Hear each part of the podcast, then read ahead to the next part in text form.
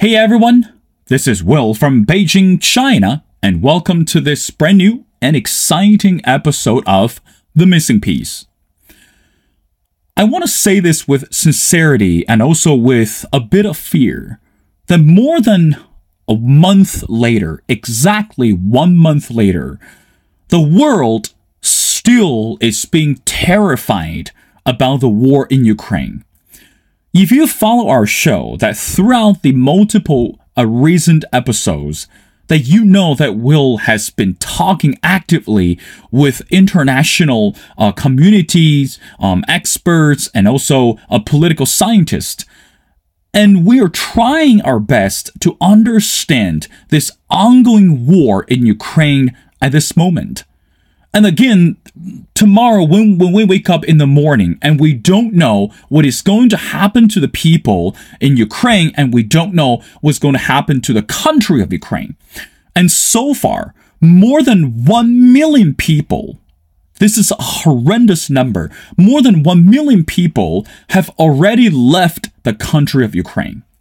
And right now, they are being crowned with the name called refugees.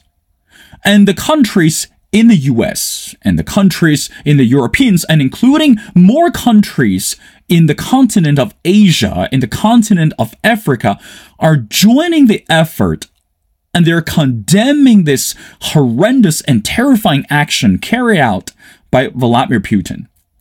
If you follow our show closely, at the beginning, 48 hours after the first or initial attack by Russian military that I was so fortunate and speak to one of my close friends who lived in Ukraine at the moment.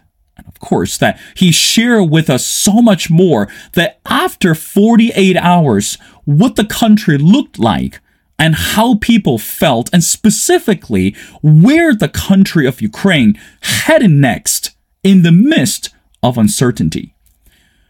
And ladies and gentlemen, it's my great honor. Of course, I always say to Mike that I really appreciate that after the month later and we are still connected, and I want to invite Mike back on the show and to share with us some of the um, updates and also most importantly that we need to talk about when can we stop or if we can hypothetically the war?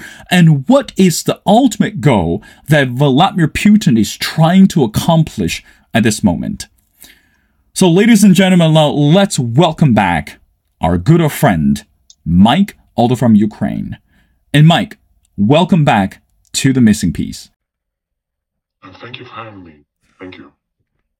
Mike, again, as I mentioned in the intro, it's rather difficult. And this is, believe me, this is not the pleasant conversation that I would love to you know to share or to talk with you and also with the people who are listening on uh, to this episode but let's start with the first question one month later vladimir putin has not stopped this war and again, as I mentioned before, more than 1.4 million people fled Ukraine. So they are becoming refugees and they're flooding to other countries, all the way to Polish, I mean, to Poland and to some of the countries in Europe.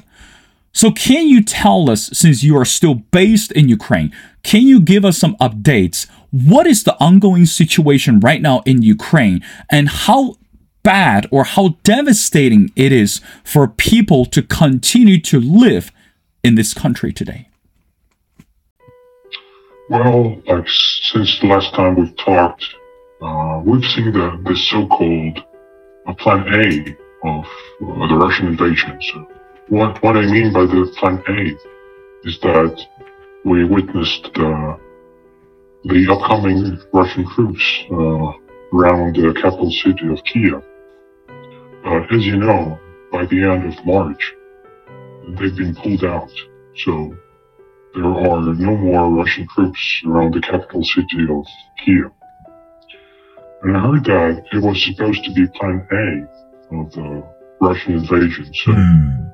what was the plan of this plan A of, uh, you know, uh, getting closer to the capital city? So as far as I know, the Russians planned a coup uh, in the capital city.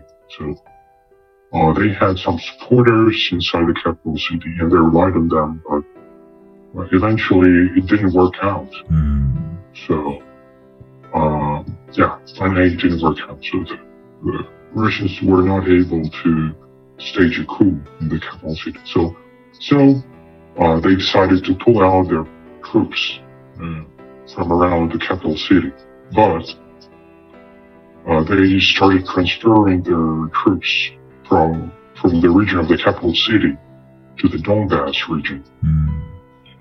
And uh, recently, everybody's talking about so-called second phase of the Russian invasion, or Plan B. So, like Mm. just now, I was talking about Plan A. So Plan A didn't work out, so they had to go to they had to, to start Plan B.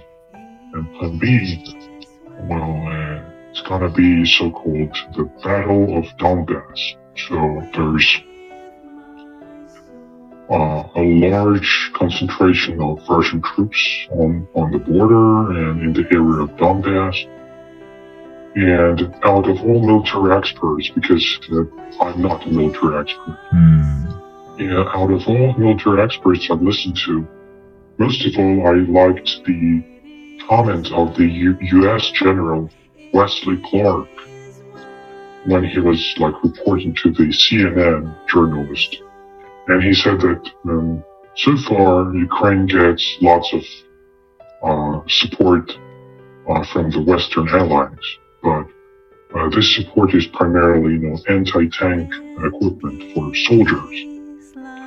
But uh, Wesley Clark said that it's not enough. So to ultimately defeat Russia, Ukraine needs uh, heavy artillery and aircraft. And uh, there are unfortunately lots of problems on its way. So like, you know, getting not just anti-tank equipment for soldiers, but also heavy artillery and aircraft. And um, as you probably remember, the first uh, demand of Ukraine towards Western allies was to close the sky over Ukraine. It means Mm. uh, uh, turn on anti-missile, anti-aircraft systems of the NATO against Russian aircraft and Russian missiles. But uh, the Secretary General of NATO said that it's not going to happen. So NATO will not, you know, intervene openly in the Ukrainian crisis. Mm. And uh, there was also the, the, the position of Germany remains very um, unstable. I would say. I'll put it this way. Or mm, there is obvious lack of you know decisiveness in the position German, You know, in, in terms of supplying.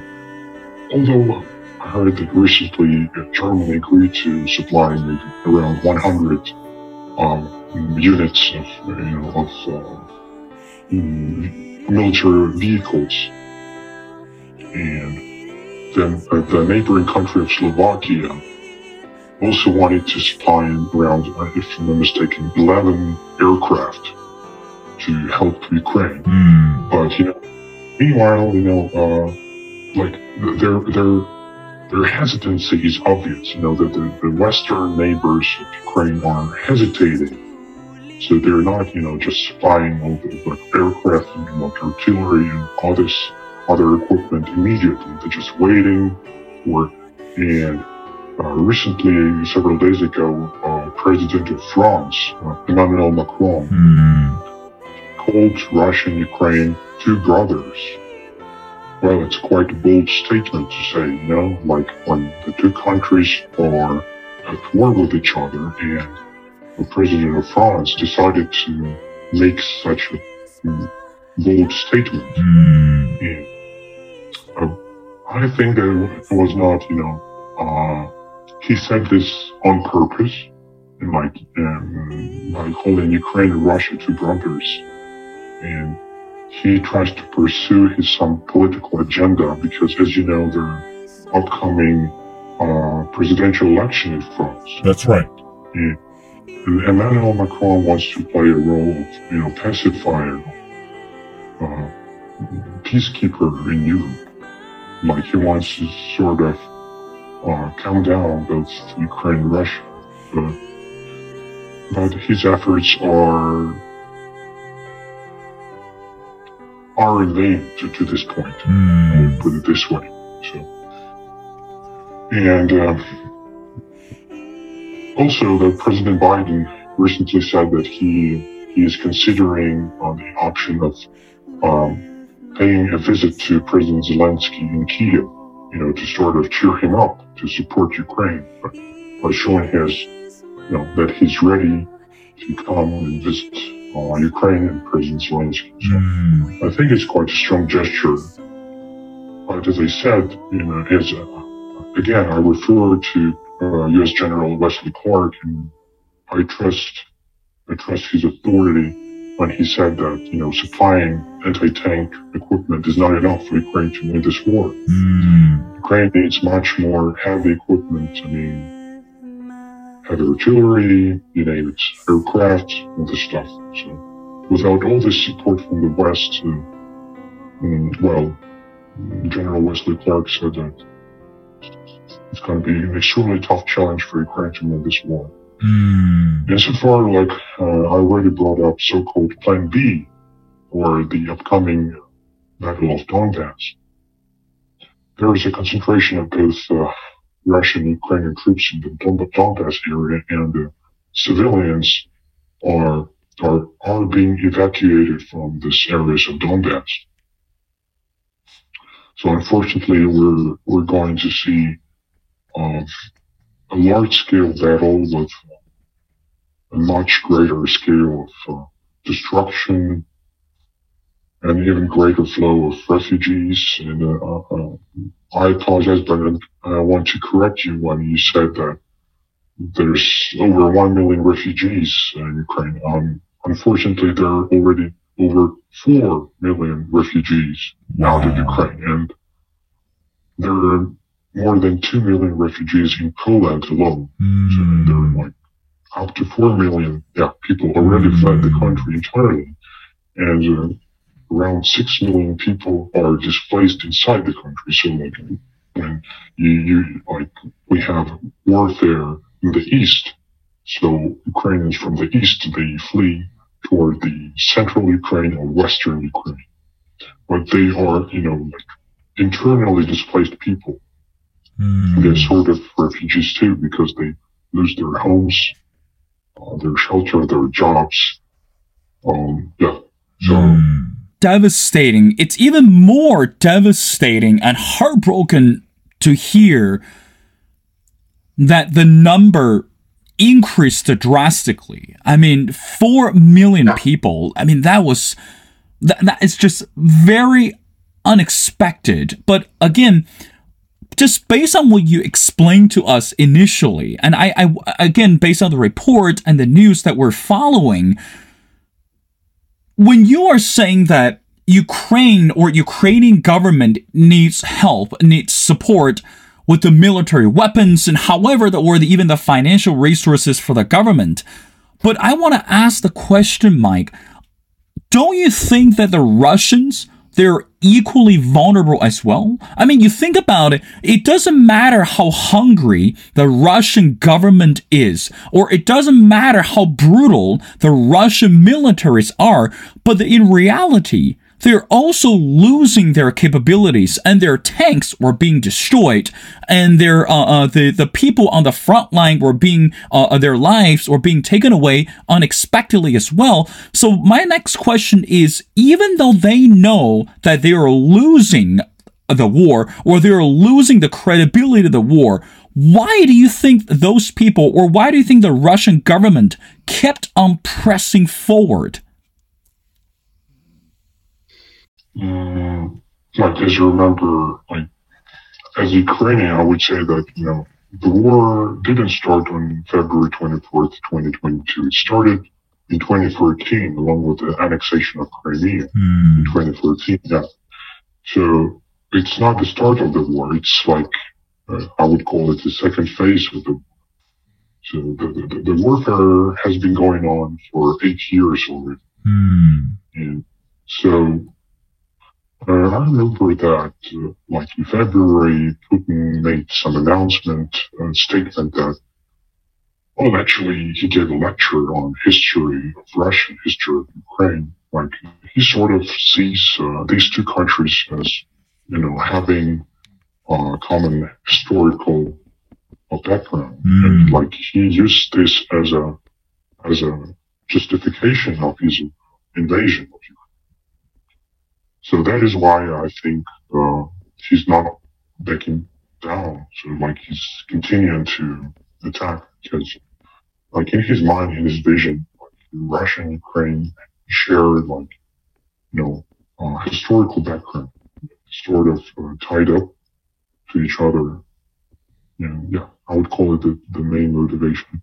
I heard also, also other motivations that um, Russia is concerned with, uh, you know, NATO's expansion uh, eastwards. But as you know, there are three Baltic states that are already members of NATO. And um, there is a small country called Estonia mm. that is already a NATO member. And if you look on the map, well, the distance between Estonia and uh, Russia's second largest city of St. Petersburg is only 150 kilometers. So when Putin talks about, you know, he's uh, scared of NATO enlargement at the, at the expense of Ukraine, and he talks about missiles, NATO missiles that are gonna, you know, target to Russian cities.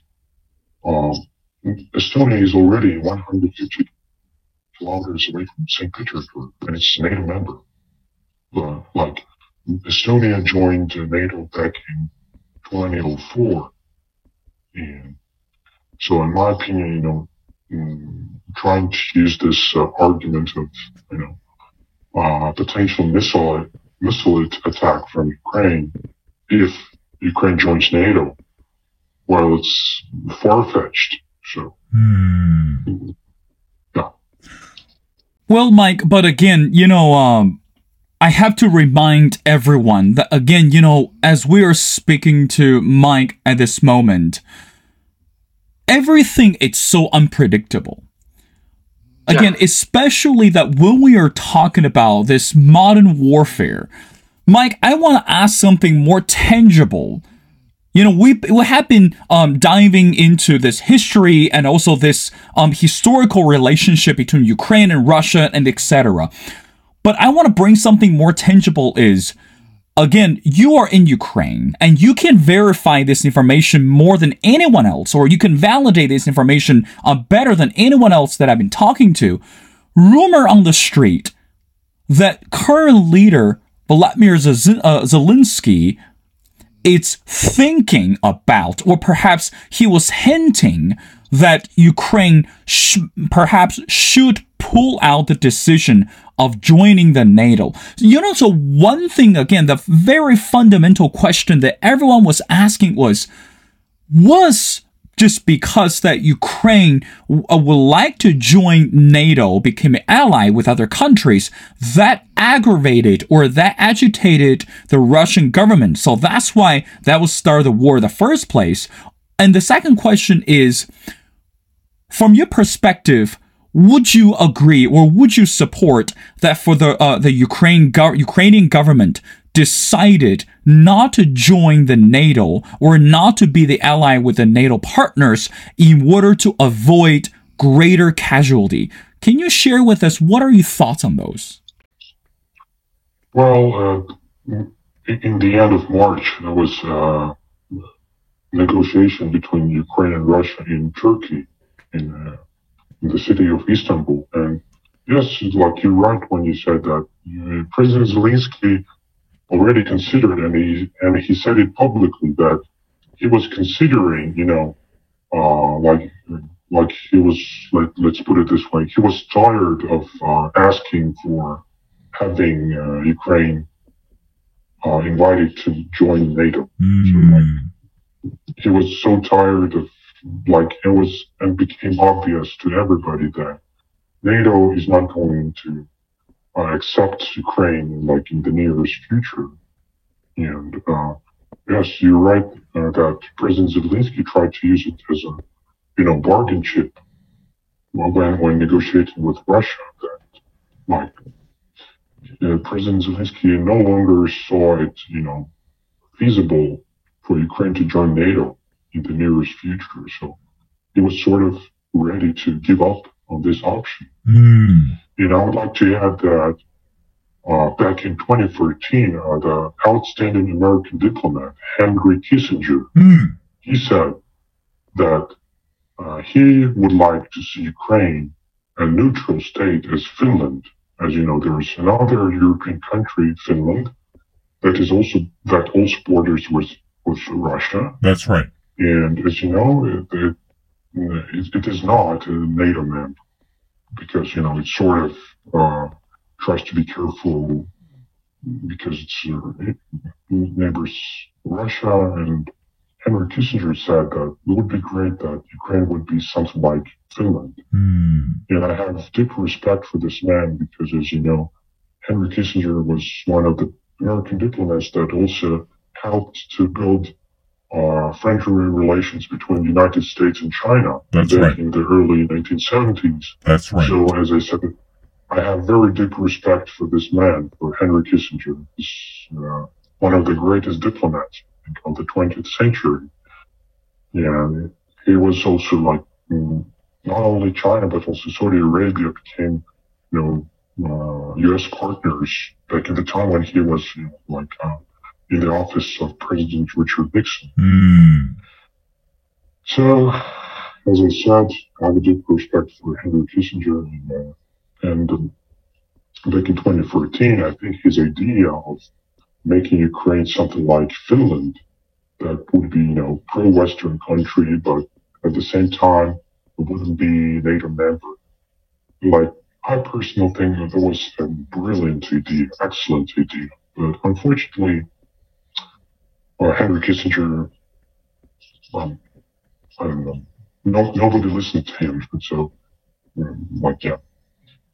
Uh, yeah, Ukraine went a different direction. So Mm. even now, like, if we go back to Finland, you know, there's some uh, rumors that uh, Finland is going to join NATO because of Russian invasion of Ukraine.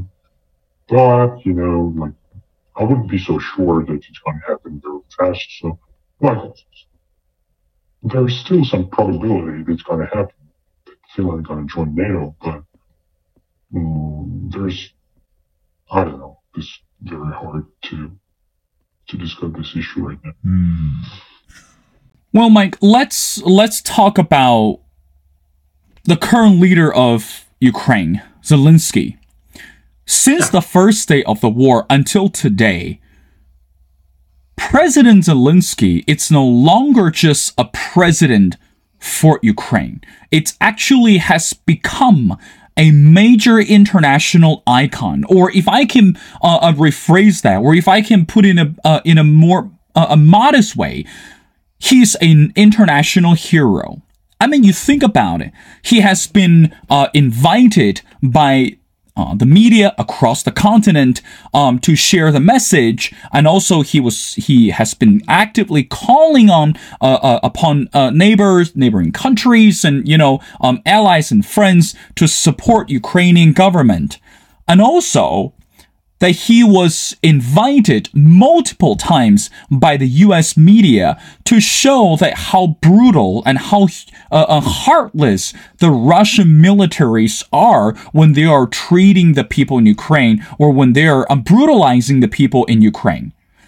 From your perspective, that I want to know that what is your take on Zelensky today? And the second thing is, do you think that because of the war or because of everything going on right now, that actually elevated the image of Zelensky to the next level? So, in other words, he's no longer just a political figure, he's no longer just a leader of the country. As a matter of fact, he is someone that the world needs today to embody the word of peace, the word of uh, a common interests and even to share the um how can i say the compassionate uh, human being that we're we are supposed to be Yeah, uh, as you know, um, as you may know, that uh, President Zelensky used to be an actor. And he used to be a very extremely popular actor, mm. comedian for many years, like for I would say almost 20 years. He has been the most popular and loved actor in Ukraine and also, by the way, Russian. Yeah. You know, like he used to shoot in Russian movies, comedies. So yeah, he was pretty well known and loved in Russia too. And like he's, he definitely knows how to, to talk to the audience, to, to Western media, how to impress the public, how to give a speech that would impress everybody.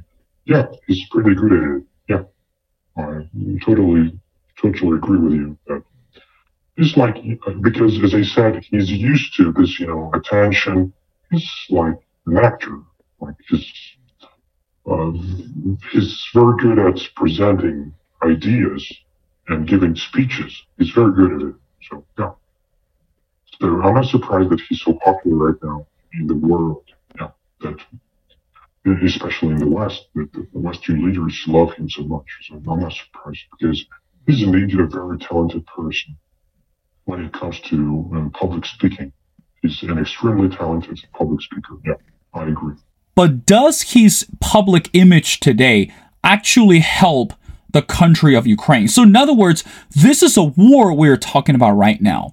We don't need an actor to be in a war to tell us what to do. And we don't need someone because of the war all of a sudden to become famous. You know, because people's lives are on the line and this country is on the line. So again, the future of Ukraine, the future of Russia, if we could call it the future of this bilateral relationship, it's on the line. So again, from your perspective, if we put all the celebrity, if we put all the entertainment aspect on the side, how would you perform? I mean, how would you rate and how would you evaluate the performance of Zelensky so far? I would say that the president is doing his best, but as I said, uh, for like uh, Ukraine got into a situation when too much depends on the West, the Western support of Ukraine. So, as I said, like I referred previously to the U.S. General Wesley Clark, too much depends on supply of heavy artillery and their aircraft, and like I'm just, um, uh, I'm surprised that you know the, the the footage of atrocities of Russian troops uh, throughout Ukraine are not enough for Western leaders to uh, decide to supply Ukraine with arms, mm. with heavy artillery and aircraft. So, yeah, it's kind of a very awkward situation in Ukraine right now because yeah, as I said, too much depends on the Western support of Ukraine. And but in my opinion, the president is doing his best to to call out to the world asking for help. I think he's he's doing his best at this moment. How long do you think that the country of uh, Ukraine can hold out this war? And how how how much do you think that the Russian it's uh, our military are going to give up until they're completely exhausted their resources. So in other words, when can we expect the end of this conflict? Um, I've heard some of the calculations that um, Russia's uh, resources are limited, and well, in total, uh, Russia could you know, continue the attack for 150 days. Mm. From the report of some analysts, like, uh, mm. yeah, I got familiar with. Mm, but, mm, you know, there, there are some concerns about the uh, natural resources of Russia that are almost endless. Mm. So, as you may know, Russia is the world's top exporter of wheat. Mm. So while while while in Asia, uh, the most popular uh, product is rice. Uh, in, in, the West, the most popular product is wheat. And Russia is the top exporter of wheat. And uh, the United States, if I'm not mistaken, used to be the second largest exporter of wheat, and Ukraine has, is the third largest exporter of wheat. So, like, uh, uh, I've already heard lots of information that you know this crisis, uh, this war, is going to lead to a famine in Africa and Middle East because Ukraine used to export its wheat to uh, you know, to Middle Eastern countries such as like Egypt, uh, like Jordan, some Syria, Iraq, uh, because like you know these countries uh, they are covered in deserts, so like there you know not enough water to grow enough crops. And uh, the United Nations already expects uh, famine this year because of you know Russia-Ukraine crisis. Mm. So yeah, uh, because right now the, the, the maritime routes are cut off. As you know, there's there was an accident when uh, one of the biggest Russian warships in the Black Sea was, you know, was downed. Like you know, there were like different versions on whether it was, you know, there was some some accident on the ship or whether it was targeted by Ukrainian our troops. Mm, but um, but despite this accident, there are still lots of uh, Russian warships in the Black Sea. They cut off the maritime routes for uh, Ukrainian cargo going in and out of the ports such as Odessa. Mm. So the maritime uh, trade right now is in jeopardy because, as I said, Ukrainian wheat used to go to the markets of the countries like Egypt, where like you know, problems with growing crops. So yeah, uh, lots of troubles are going to happen in the future, I'm afraid. And yeah, and uh, going back to your question, so um, everybody's talking about Plan B of Russia, you know, uh, or the so-called second phase of Russian invasion as I said, as I said in the very beginning of our talk, that for for the first month of uh, the invasion, we were witnessing the so-called Plan A, with an attempt to encircle the capital city. But now we're we're expecting a second phase, of Plan B mm. of Russia, and um, as you know, you know, uh, it's a secret. Nobody knows what, what to expect. And again, I'm referring to Wesley Clark, uh, U.S. General. Uh, you know, uh, we shouldn't be too, way too optimistic when we saw uh, Russian troops pulling out from the capital city of Ukraine, because uh, it simply meant the regrouping. So, yes, the Russian troops pulled out, but they headed toward the Donbass to uh, to consolidate their power and start an offensive against the Ukrainian army. So I think uh, we we all soon gonna see what is coming next. Uh, well, I think in the nearest month and in summer, uh, we're gonna see the what we're heading to.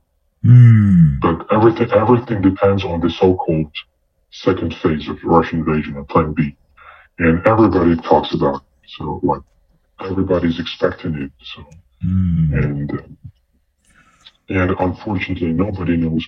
Like everybody knows it's going to happen, but nobody knows what exactly going to happen. So uh, as I said, everything depends on arms supply from the West because again and again I'm referring to US General Wesley Clark when he said that Ukraine desperately needs more heavy artillery and aircraft. Mm. Brother, I have one more question add on. You know, uh, as you are sharing the end of the conversation, at the end of the day, that we are all human beings. It doesn't matter if you're Ukrainian, you're Russian, you're Chinese, you're South Korean, or you're from Finland. You know, it doesn't matter. But again, as human beings, as decent human, that we feel the pain and we try to show the sympathy and the compassion to the people who are suffering today. So, to you personally, again, this is just the additional question as I was listening to what you're saying. Throughout the entire month and throughout witnessing the up and downs and all the changes, what did you learn personally throughout the war? So, in other words, is there anything that you learned? Consider as a wake up call. Consider as something that in your life, that in this age, that you were not expected yourself to understand this, but it just came to you as the war progresses every day. Mm, as a Christian and as a believer, I just uh, I understand that I need to pray to God more mm. frequently mm, and ask Him to uh, give me more wisdom on how to act, uh, you know, more smartly. Mm. So, yeah, we'll put it this way. Okay. Yeah. Mm, yeah, I would say this is the main lesson.